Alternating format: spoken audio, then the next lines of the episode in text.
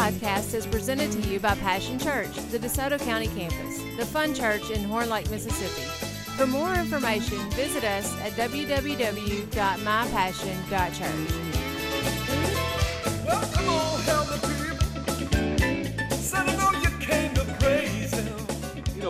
Thursday and Friday, we went down to Fort Benning, Georgia. And uh, my nephew, Samuel Walker Sheffield, he graduated and became an Army infantryman. He went through six months of boot camp.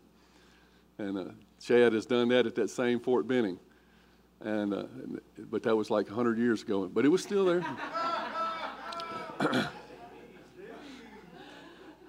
That was that was back before they had guns and stuff. They were shooting each other with paper wads and stuff. I don't.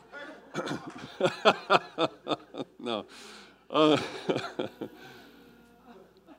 but I'll tell you what. You know, sometimes it's easy to to uh, think you know America's in trouble. You know, our youth uh, they don't understand anything. But I was very impressed with the youth that were there. God and country, honor, integrity young men really willing to lay down their lives for you, for the freedoms that we enjoy. They took it so seriously. It's not, it's not a joke. The little ceremony that they put on, you could tell that those men, those young men were ready to give their lives. They believed in the cause of freedom. So it was, it was very encouraging to me that we have a battle ready force.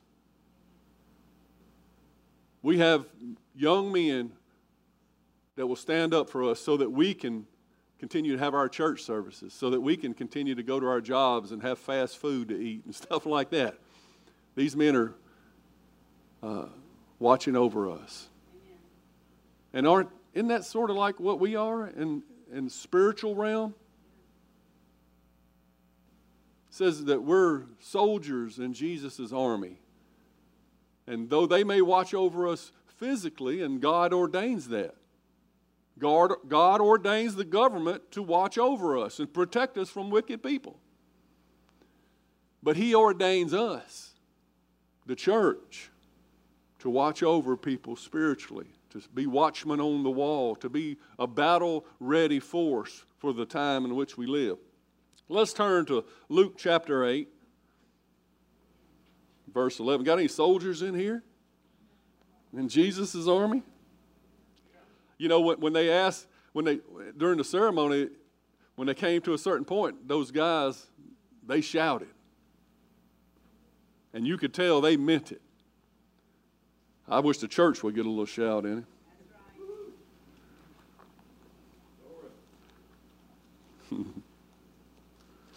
okay, well, I hope that's enough to scare the enemy. I don't know. Woohoo! Yeah, we're serious, devil. Woohoo! No.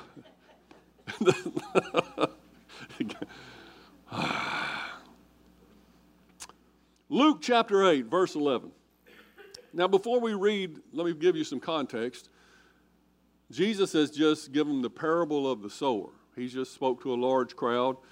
And that's the parable where he says, you know, the, the sower sows the seed. The farmer comes along, sows seed. Some falls on the path, and the, the birds come and eat it up. And some so, falls on the shallow soil. It springs up for a minute, but the sun, you know, gets right up. Some falls in the, the thorn bushes over there and gets choked out by other weeds and stuff. But some falls in good ground. And, and you say, well, why is this important? Well, Jesus says it's very important. He said, if you don't understand this parable, you won't understand any of the parables. So it's vital that we understand what he's talking about, where this seed is falling. What is this seed? Well, when they get back, you know, after the, the service that they had with the, the multitudes, the disciples asked him to explain, and he did. Right here in verse 11, Jesus said, This is the meaning of the parable. The seed is the word of God. Now, you know, the Bible says that everything that God does is seed, time, and harvest. Now, this tells you the importance of the Word of God right here. He said, The seed is the Word of God. And the seed that fell along the path are those who heard, and then the devil comes and takes away the word from their heart so that they may not believe and be saved. I'd been there before. I think I've been through all of these at one time or another, these four different souls. And, and there were times people spread the seed of God's word to me, and I didn't, eh, the devil just swooped in and took the seed out of my heart. Why? Because I loved darkness rather than light at that time in my life. So, since we're talking about endurance, did the, the first soul, the, the ones that, that are the path, the hard ground, you think they're going to endure to the end? Since we're talking about endurance, did they endure at this point in their life? They don't show much signs of endurance. Verse 13 says, The seed on the rock are those who, when they hear, they welcome the word with joy. it's joyful news. But having no root, these believe for a while, and then they depart in a time of testing. You know, they, they get excited about the things of God, but then, you know, of course, their job is going to offer them a new position where they got to work every Sunday from now on. You know, there's going to be some test, or are you going to remain faithful? and then they fall away. So, did they endure? Come on, help me. I mean, all right. So they didn't endure. And then in verse 14, it says, And for the seed that fell among the thorns, these are the ones who, when they have heard, they go on their way and they're choked with worries and riches and pleasures of life, and they produce no mature fruit. Did they endure? Well, I guess it depends on how you look at it. They could have endured, but they produced no fruit in their endurance. It doesn't say that they fell away. It just, they got bogged down with other things in life. You know, the pursuit of fame or money or, you know, just storing up stuff, you know, the pursuit of stuff. You know, you know, I want to go to church. I want to be involved in God, building God's kingdom. I want to produce fruit, but I really just want to enjoy the things of this life more. And so they were choked out. You, you know, you got to come out from among them, the Bible says. You got to come out from the things that choke the Word of God out of you, that choke the things of God away from you. And you got to be separate so that you can produce mature fruit. Verse 15 says, But the seed in the good ground, and I believe that's you, these are the ones who haven't heard the word with an honest and a good heart. Hold on to it by how? Enduring. They hold on to the word because they are intent on enduring. They're the ones that are going to show up for every message in this series because they want to know how to endure to the end. They don't want to get sidetracked. They don't want to lose their way and, and soften this love for Jesus. They don't want to grow cold and lukewarm. They don't want the devil to come in and steal God's plan for their life. They want to be able to stand the test that are coming to the Christians. And so they, they, they cultivate an honest and a good heart. And by enduring, they bear fruit.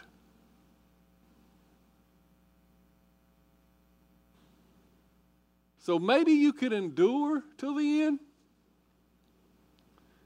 and be like the, the scripture says in the Bible that they made it to heaven, but just as by fire. You know, they come, you know, they've been living like the world, but they Jesus is their Lord, but they, they barely made it to heaven.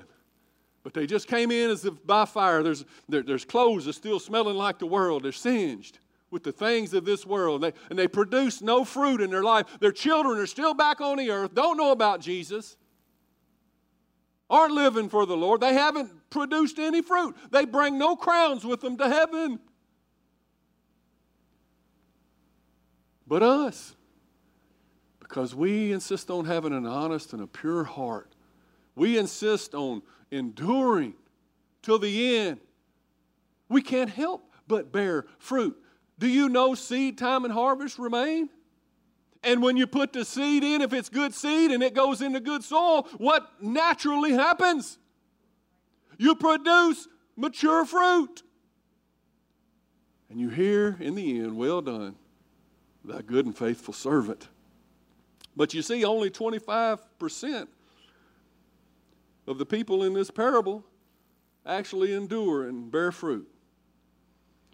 So let me ask you we've been talking about how to endure.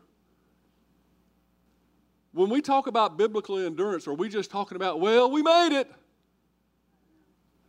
Just can, if I can just get to the end. How many Christians have you heard of the, yeah, I don't go to church, I don't serve the Lord anymore. I'm just waiting till he comes back. I'm you know, I just got my eyes on heaven.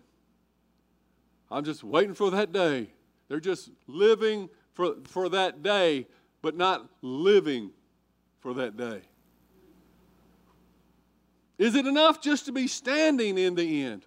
Or is there such a thing as biblical endurance? What is biblical endurance? I'm glad you asked. I looked it up and found a definition that says finishing the race without compromise or wavering.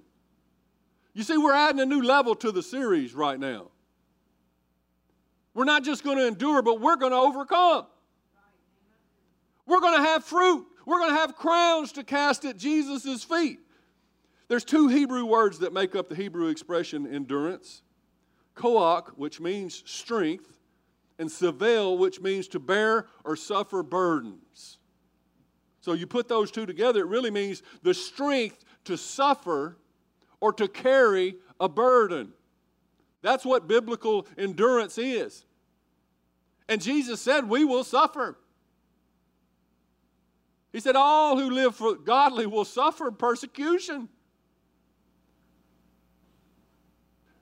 So, what burden has Jesus shared with us? We know his burden is easy, right? His load is light. What burden has Christ shared with us other than to, to build his kingdom and to share his good news? That's what Jesus wants from us. Is to build his kingdom. Not survive, but overcome. Not just hold our own, but forcefully advance the kingdom of God. James 1:12 says God blesses those who patiently endure. Say endure. Ain't that what we're talking about? How many of you feel like this is rough stuff? Enduring. Sometimes I just feel like, man, it would just be easier to go back to Egypt. Some people came into Christianity thinking this is the easy road. It's not. But then I think, where would I be without Jesus? I mean, I could go back to some things were easier, but then I forgot all about the wages of sin and how that was going to get me in, you know, those wages were due. I had a debt I couldn't pay. Thank goodness for Jesus. God blesses those who patiently endure testing and temptation. Afterwards, they will receive the crown of life that God has promised to those who love Him. In 1 Corinthians 15 58, Apostle Paul says, Therefore, my beloved brethren, be steadfast, be immovable, always abounding in the work of the Lord, knowing that your labor in the Lord is not in vain. I know we lose sight of that sometimes. We think nobody sees what I'm doing. I mean, I clean the church, and then next month when it's my time, it needs cleaning again. I'm back there with the children. Nobody tells me thank you.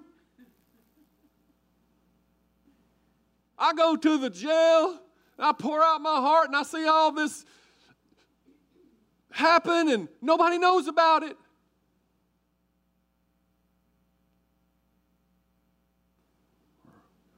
You see, it seems like, is it worth it? It would just be easier to sit on the couch and eat bonbons and watch TV. Why do I keep doing what I do? Why do I, why do I have this impulse, this desire to, to do something for God? Is it doing anything in me? Well, your labor in the Lord is not in vain. Whether, whether I or anybody else ever bring you to the treasure box and give you a, a cookie, y'all know I do a treasure box and every now and then I ain't done it in a while. Whether I tell you thank you or anybody tells you thank you, God keeps good records and it's paying good dividends. I tell you, if you invest in the kingdom of God, that is the wisest investment you will ever make because it pays eternal dividends. You can invest and gain the whole world and lose your own soul, and what have you gained? But you give a cup of cold water to one of his little children, and God's wrote, written it down in the book of life. And man, you, you, you will be re- reaping rewards for that for the rest of your life.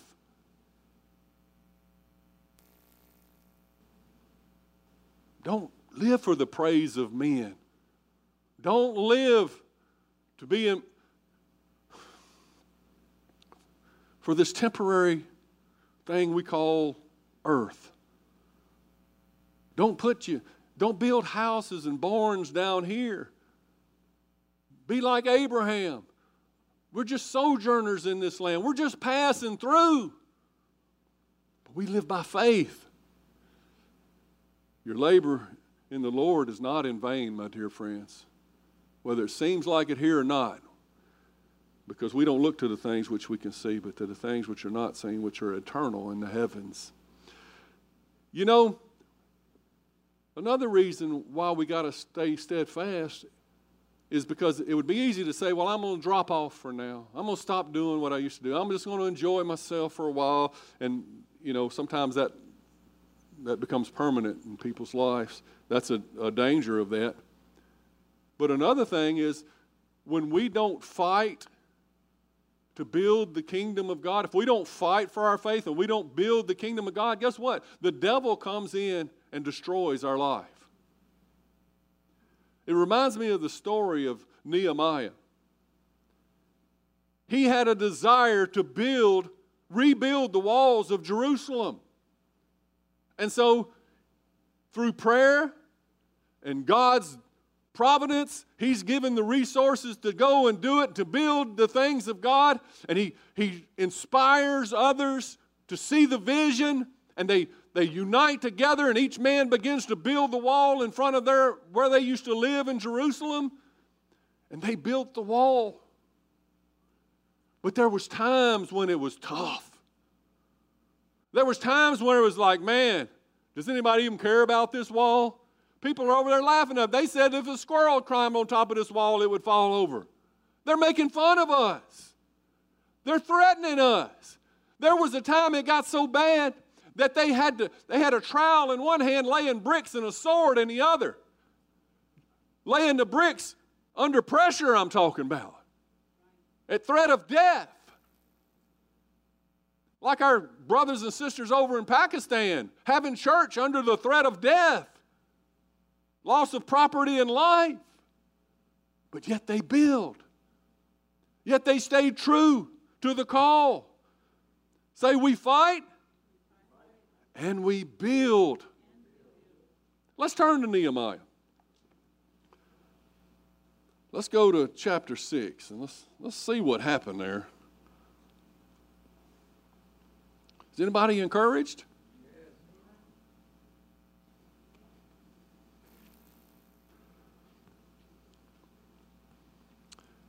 Chapter 6, verse 1. Sanballat and Tobiah and Geshem the Arab and the rest of the enemies found out that I had finished rebuilding the wall so that no gaps remain. This is Nehemiah speaking. They've already done a good work, but they ain't quite finished. He said, though we had not yet set up the doors and the gates. So he's got the walls completed, but the enemy can still come in through the door, the gates, where the gates are missing, right? So he's almost finished. So Sanballat and Geshem sent a message asking me to meet them in one of the villages in the plains of Ono. Now, see, Sanballat and Tobiah and them, they did not want this wall built. They are the enemies of God. But Nehemiah says, But I realized they were plotting to harm me. Do you know that the devil is plotting to harm you? Do you know he's not just going to sit back and watch you build? He's not going to just sit back and watch you be successful. But Nehemiah says, So I replied by sending this message to them I am engaged in a great work, so I can't come. I'm doing big things. I'm doing important things. I'm not coming down off the wall to talk with the enemy. Why should I stop working to come and meet with you?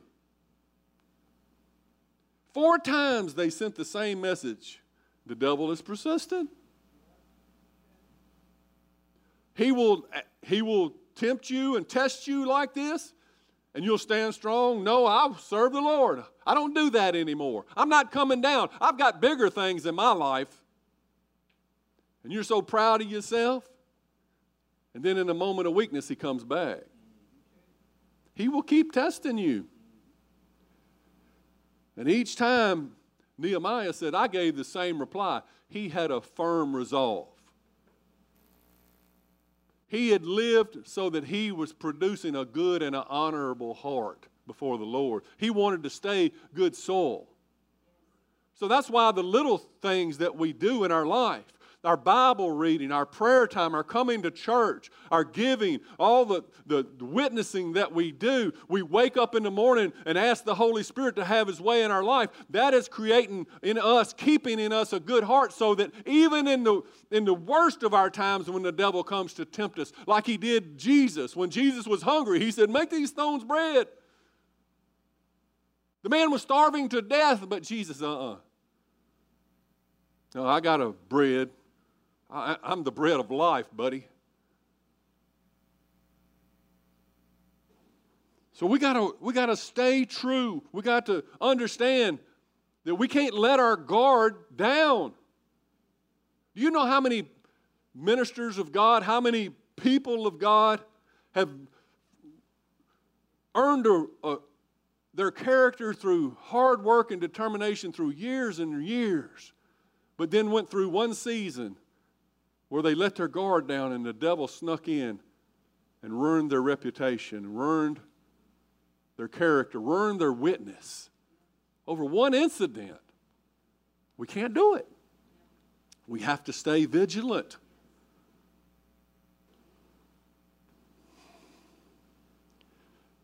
Four times they sent the same message, and each time I gave them the same reply. The fifth time, Sanballat's servant came with an open letter in his hand, and this is what it said. So he said, There's a rumor among the surrounding nations, and Geshem tells me that it's true, that you and the Jews are planning to rebel, and that's why you're building a wall. According to his reports, you plan to be their king. He also reports that you have appointed prophets in Jerusalem to proclaim about you. Look, there's a king in Judah. You can be very sure that this report will get back to the king. I'm tattling. I'm telling. So I suggest you come and talk it over with me. So now we see that every, everything that comes out of the enemy's mouth is a what? A lie. He's telling lies on. You ever had anybody tell lies on you? That hurts, doesn't it? People spreading false rumors about you and messing up your your uh, reputation as a Christian. That's going to happen.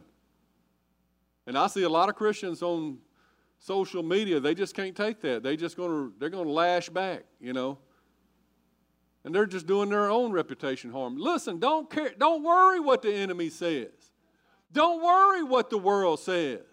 You ain't got to respond to every attack. You just say, Look, I'm up here building. Get off me, devil. I, I'm doing a great work. I ain't got time to come down and talk with you. Too many Christians responding on these posts and, and tearing each other up. It's a trick of the enemy. Let that stuff go. Let that stuff go. He said, I suggest you come and talk it over with me. What I got to talk with the devil about? What I need to talk to him for? What's he got for me? I replied, There is no truth in any part of your story. You're making up the whole thing. They were just trying to intimidate us, imagining that they could discourage us and stop the work. So I continued the work with even greater determination. That's our heart.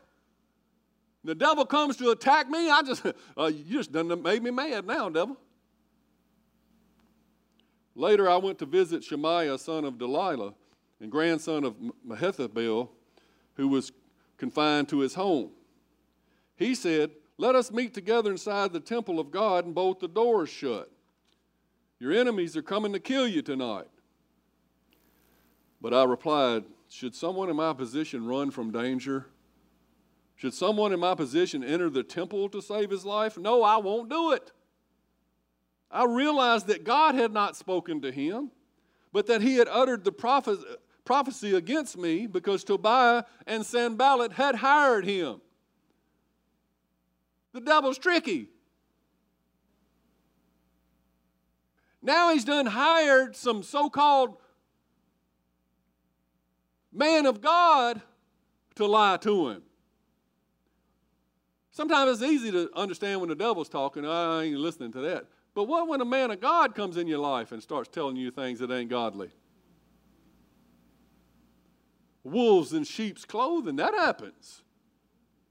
I'm telling you, there's all kind of levels of spiritual warfare. And if you ain't experiencing any of them, then it's probably because you ain't on the wall building nothing. But I replied, Should someone in my position run from danger? Should someone in my position enter the temple to save his life? No, I won't do it. I realized that God had not spoken to him, that he had uttered this prophecy against me because Tobiah and Sanballat had hired him. They were hoping to intimidate me and make me sin. Then they would be able to accuse me and discredit me. Remember, oh my God, all the evil things that Tobiah and Sanballat have done.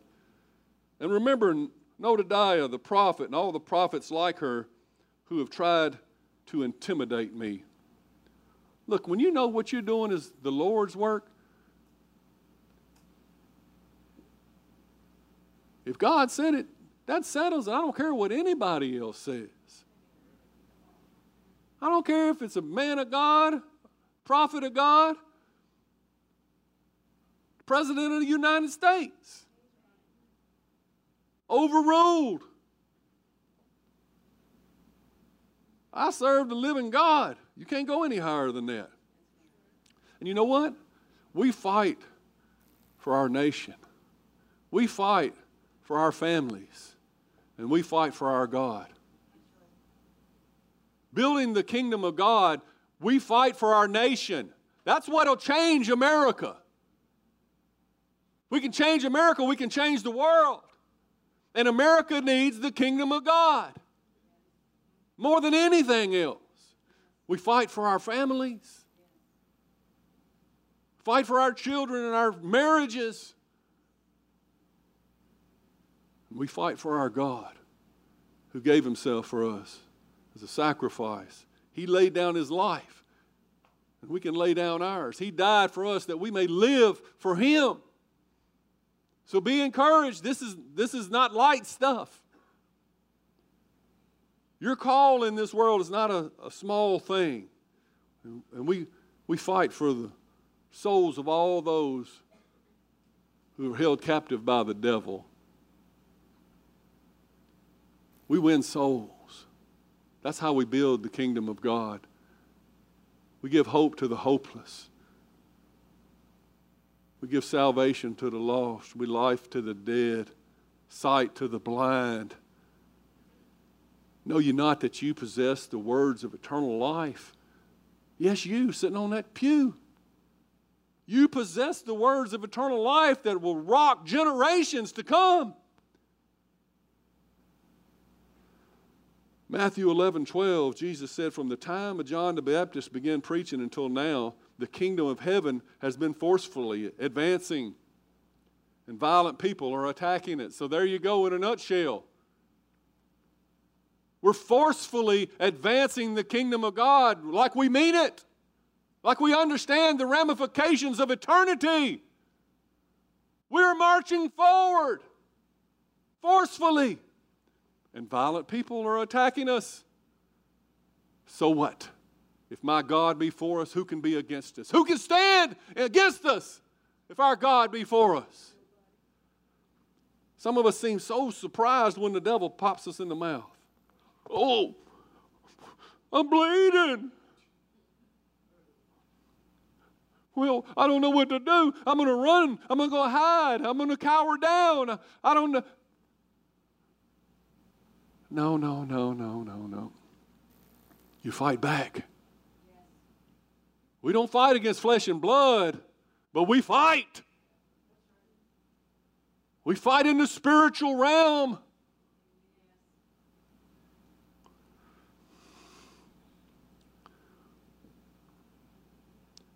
I'm serious about this cowering down stuff. Because we, we have become so compromised with the things of the world, we just get used to stuff. Well, it's that time of year. I know I'm going to I'm going to get sick.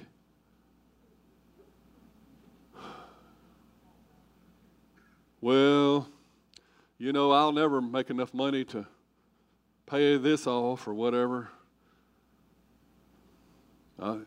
Oh, I can hear my washing machine. I, mine breaks down every year.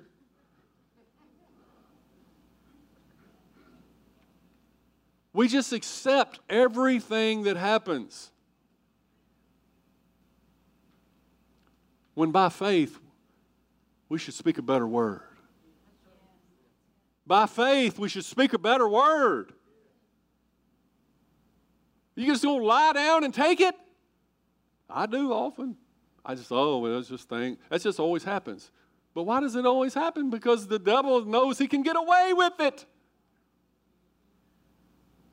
If we'll put our feet down, say, no, no, devil, no, not around here.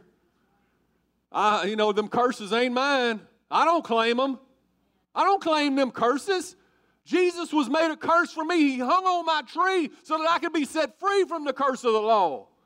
When I look at Deuteronomy 28, I see the blessings. That's what I live in, not the curse. Jesus was made a curse for me. But you know what? That if we accept it, we still have a free will. And if the devil says, Here, take a little sickness, disease, take a little poverty, take a little sin, take a little compromise. Okay, you pop me in the mouth. We must understand that all authority has been given to us under heaven and earth. That the devil is under our feet, that we're seated together with Christ in heavenly places, far above all principalities, powers, and rulers of the darkness. We have authority over him. When he comes in our garden trying to, to uh, lie to our wife, trying to get us to do things we ought not, we ought to take our place. If Adam would have took his place, there would be no sin in the world.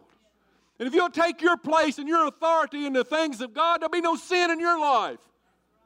If you'll keep your heart pure and honest. Why do you think they believed Satan when he came in saying, Well, as God really said? They were compromising. They were letting their mind go. They were not fighting. They were not staying. They were not fixed. They were not fixing their eyes on Jesus.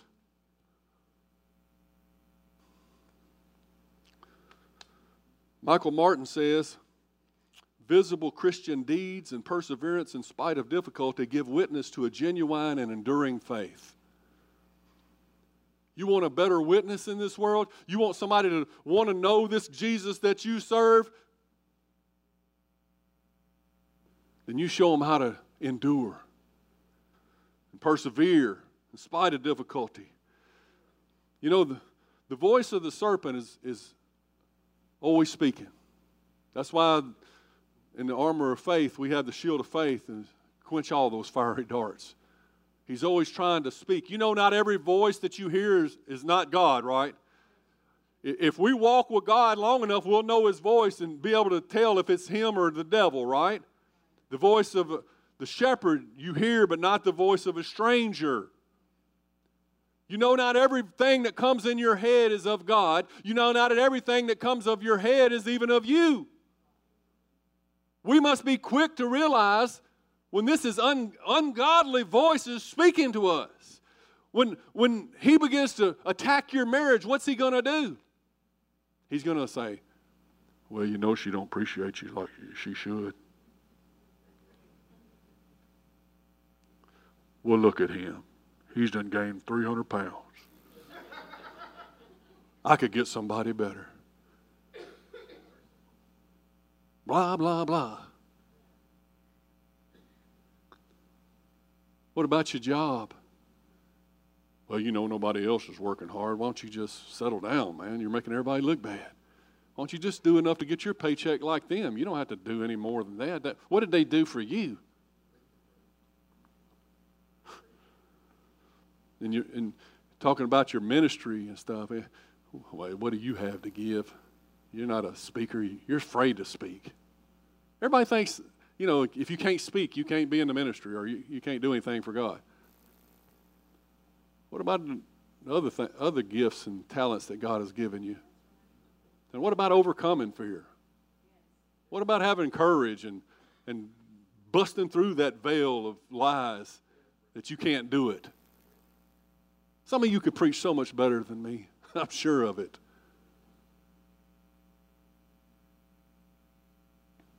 What are we going to do? We're just going to listen to those voices and let the devil control our life when, when in reality we've been set free. We're not under the curse of the law, we're not under the curse of sin. We are free with authority to rule and reign as kings and priests unto our God. That's who we are. We have to see what God has done and what He has made in us and believe and stand on it and stand firm and be diligent. And not lay back when the, the attacks come. The devil, he should be like Hamas. He should be, he wants to attack bad, but boy, if I do, I know what's going to happen. Whop.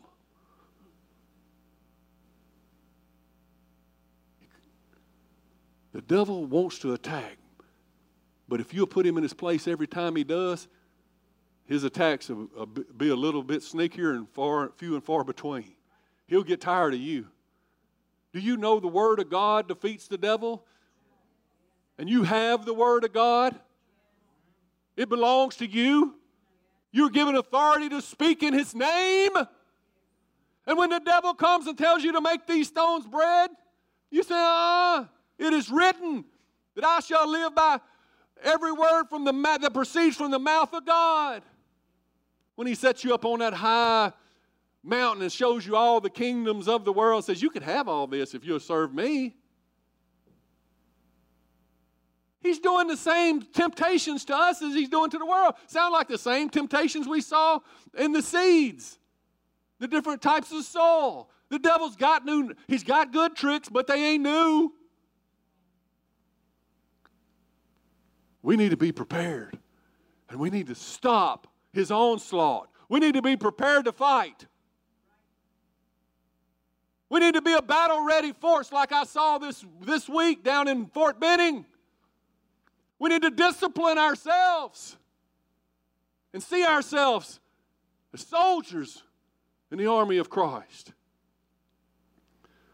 The voice of the enemy should not go unanswered. Don't just listen to it. Certainly don't think on it. Don't roll it around and mull over it. Just answer it. Shut up. Just tell him, You got no place in me, devil. The Lord rebuke you, Satan. A life worth living requires spiritual warfare. Turn to Ephesians chapter 6.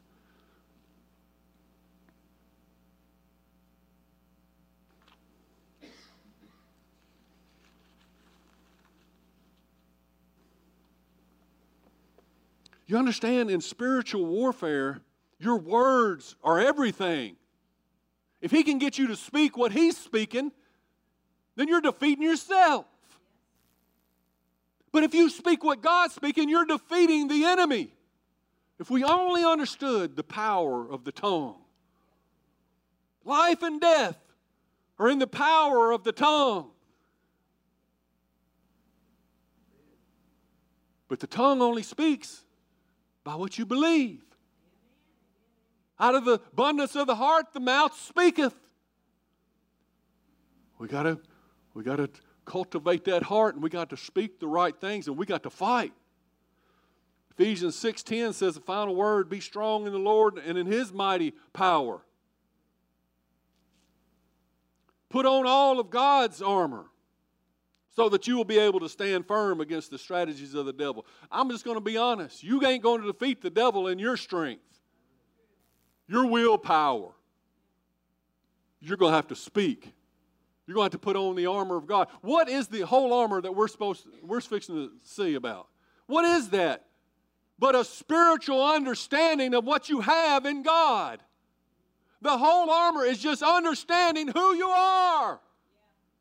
The whole armor is wait, nope, that's not of God, and that's not who I am because I got my armor on. I know in whom I have believed. I know in who He's made me. I know my rights, my authority in Jesus Christ. So put on God's armor that you'll be able to stand firm against the strategies of the devil. He's got strategies, but they don't matter to me. I'm not coming down. For we're not fighting against flesh and blood enemies. See, that's where a lot of us get fooled. We start you know, we start, you know, warring against people in the flesh. That's not the battle. But against evil rulers, authorities in the unseen world, against mighty powers in the dark world, against evil spirit in heavenly places. But therefore, put on every piece of God's armor so that you will be able to resist the enemy in the time of evil. Then, after the battle, you will still be standing firm. That sounds like biblical endurance to me. Stand your ground. Good night. Stop backing up for the devil. Stand your ground. Putting on the belt of truth and the body, body armor of God's righteousness. For shoes, put on the peace that comes with the good news so that you will be fully prepared. In addition to all these things, hold up that shield of faith to stop the fiery darts of the enemy. I know what I believe. Shut up. I ain't listening to you. Put on salvation as your helmet and take the sword of the Spirit, which is the Word of God. Now, when you put on the helmet, that's protecting yourself from the wrong voices that's trying to get in your ears. But when you take up that Spirit, that's giving voice to the Word of God in your life. It's protecting you and it's advancing the kingdom at the same time. It's fighting and it's building. And that's what God's people do. That's our superpower. You know what our superpower is? That we have the voice of faith. We have the voice of faith. We speak God's words that defeat our enemy. And, and, and we do this because we realize that we've been given authority to speak God's word. Could I get the band to come up or whoever's here? Play us a good song. Look, today, I just want us to realize that we can say, like David did to Goliath, I come in the name of the Lord of heaven's armies. I am in, I am a soldier for Jesus Christ, and I come in his name. I may just have a little sling and a little rock. I may just be a little boy against you, devil. But I will have the victory. I will cut off your head and feed it to the birds of the air. And my people will defeat your people. And we will be given the victory. And I won't be hiding over there behind the rocks, afraid to fight. Because my God has has delivered me from the hand of the lion and from the hand of the bear. He has proven himself to me time and time again. He has come through every time I stood on the rock. He's given me a firm foundation. And though it may not look like it, I am a mighty soldier in God's army and I will defeat you and cut you. I, no, oh, did I say I will? Nope. My God will defeat you. You see, we don't come in the name of God. We come in the name of the Lord of heaven's armies. And we've been given that right because we have placed our trust in Jesus. He's given us a name that is above every name. That at the name of Jesus, every tongue confess and every knee shall bow. Bow your knee, devil. Tired of getting whooped by the devil. When he has no, he all he has is deception. Only thing, the only weapon he has against us is to get us to speak what he speaks. To get, a, to get us to agree with him. And some of us, we just get whooped by our own words. We've been commissioned to come in the name of the Lord of heaven's armies. Speak. We have been commissioned to speak a better word over our lives. God is not pleased when you're going through defeat, you're deceived, you're getting whooped. God is not pleased when He's given you everything that pertains to life and godliness.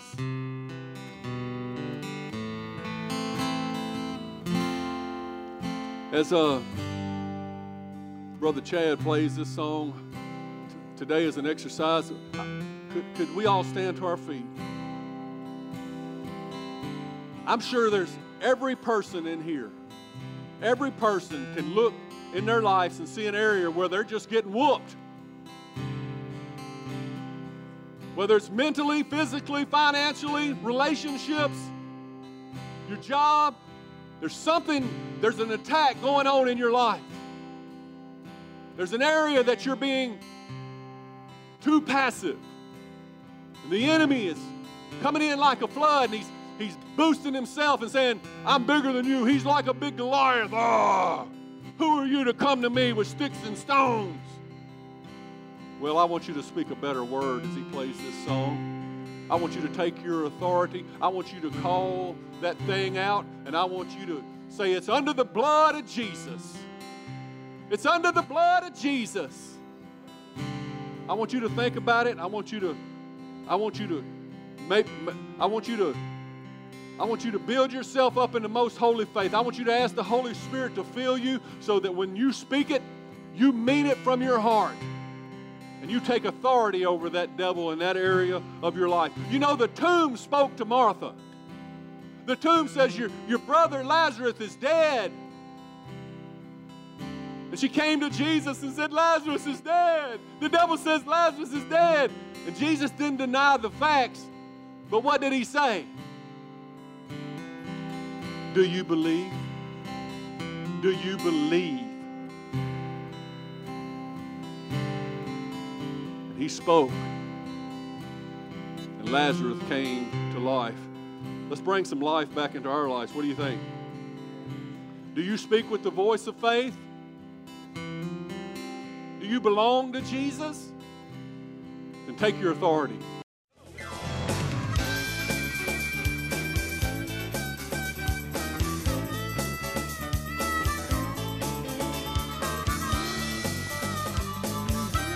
Thanks for listening to the podcast today. We hope you enjoyed it and that it inspires you to live out God's Word. For more information, visit us at www.mypassion.church.